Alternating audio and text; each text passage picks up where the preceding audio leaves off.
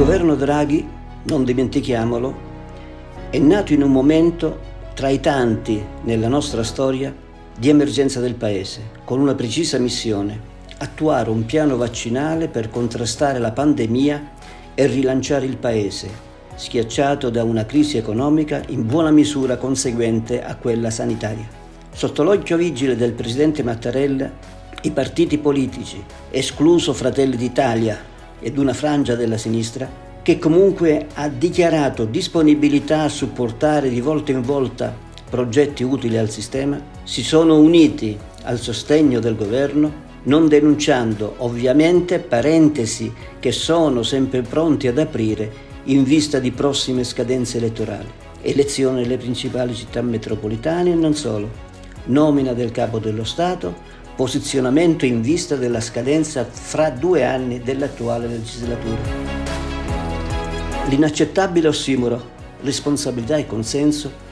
è un fiume carsico che riemerge non appena qualche responsabile politico tende a toccare, per ragioni di bottega, le corde emotive o di risentimento dell'opinione pubblica.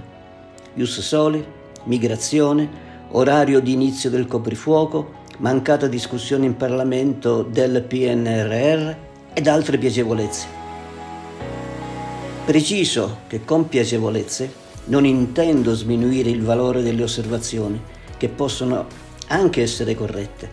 ma voglio esplicitare un concetto di fondo, i punti toccati che danno soddisfazione nella ricerca di visibilità si ridimensionano nettamente nell'ottica dell'obiettivo primario, fare presto e bene per rispettare i tempi di fine aprile 2021 per la presentazione a Bruxelles dei progetti da inserire nel Next Generation EU.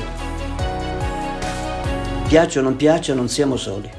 Esiste un'Europa che, dopo averci assegnato più di 200 miliardi di euro per le nostre esigenze, fondi perduti e prestiti legati alla transizione ecologica, alla digitalizzazione, alla riforma fiscale ed a quelle della burocrazia, della giustizia, della concorrenza, l'Europa, dicevo, ci osserva ed aspetta da parte nostra un comportamento trasparente, coerente, serio per affrontare altri problemi rilevanti come l'evasione fiscale e contributiva ed il lavoro nero.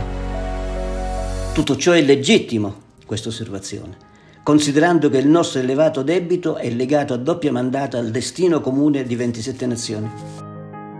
Al tempo stesso però non dobbiamo farci schiacciare da costanti richieste di informazioni su aspetti spesso più formali che sostanziali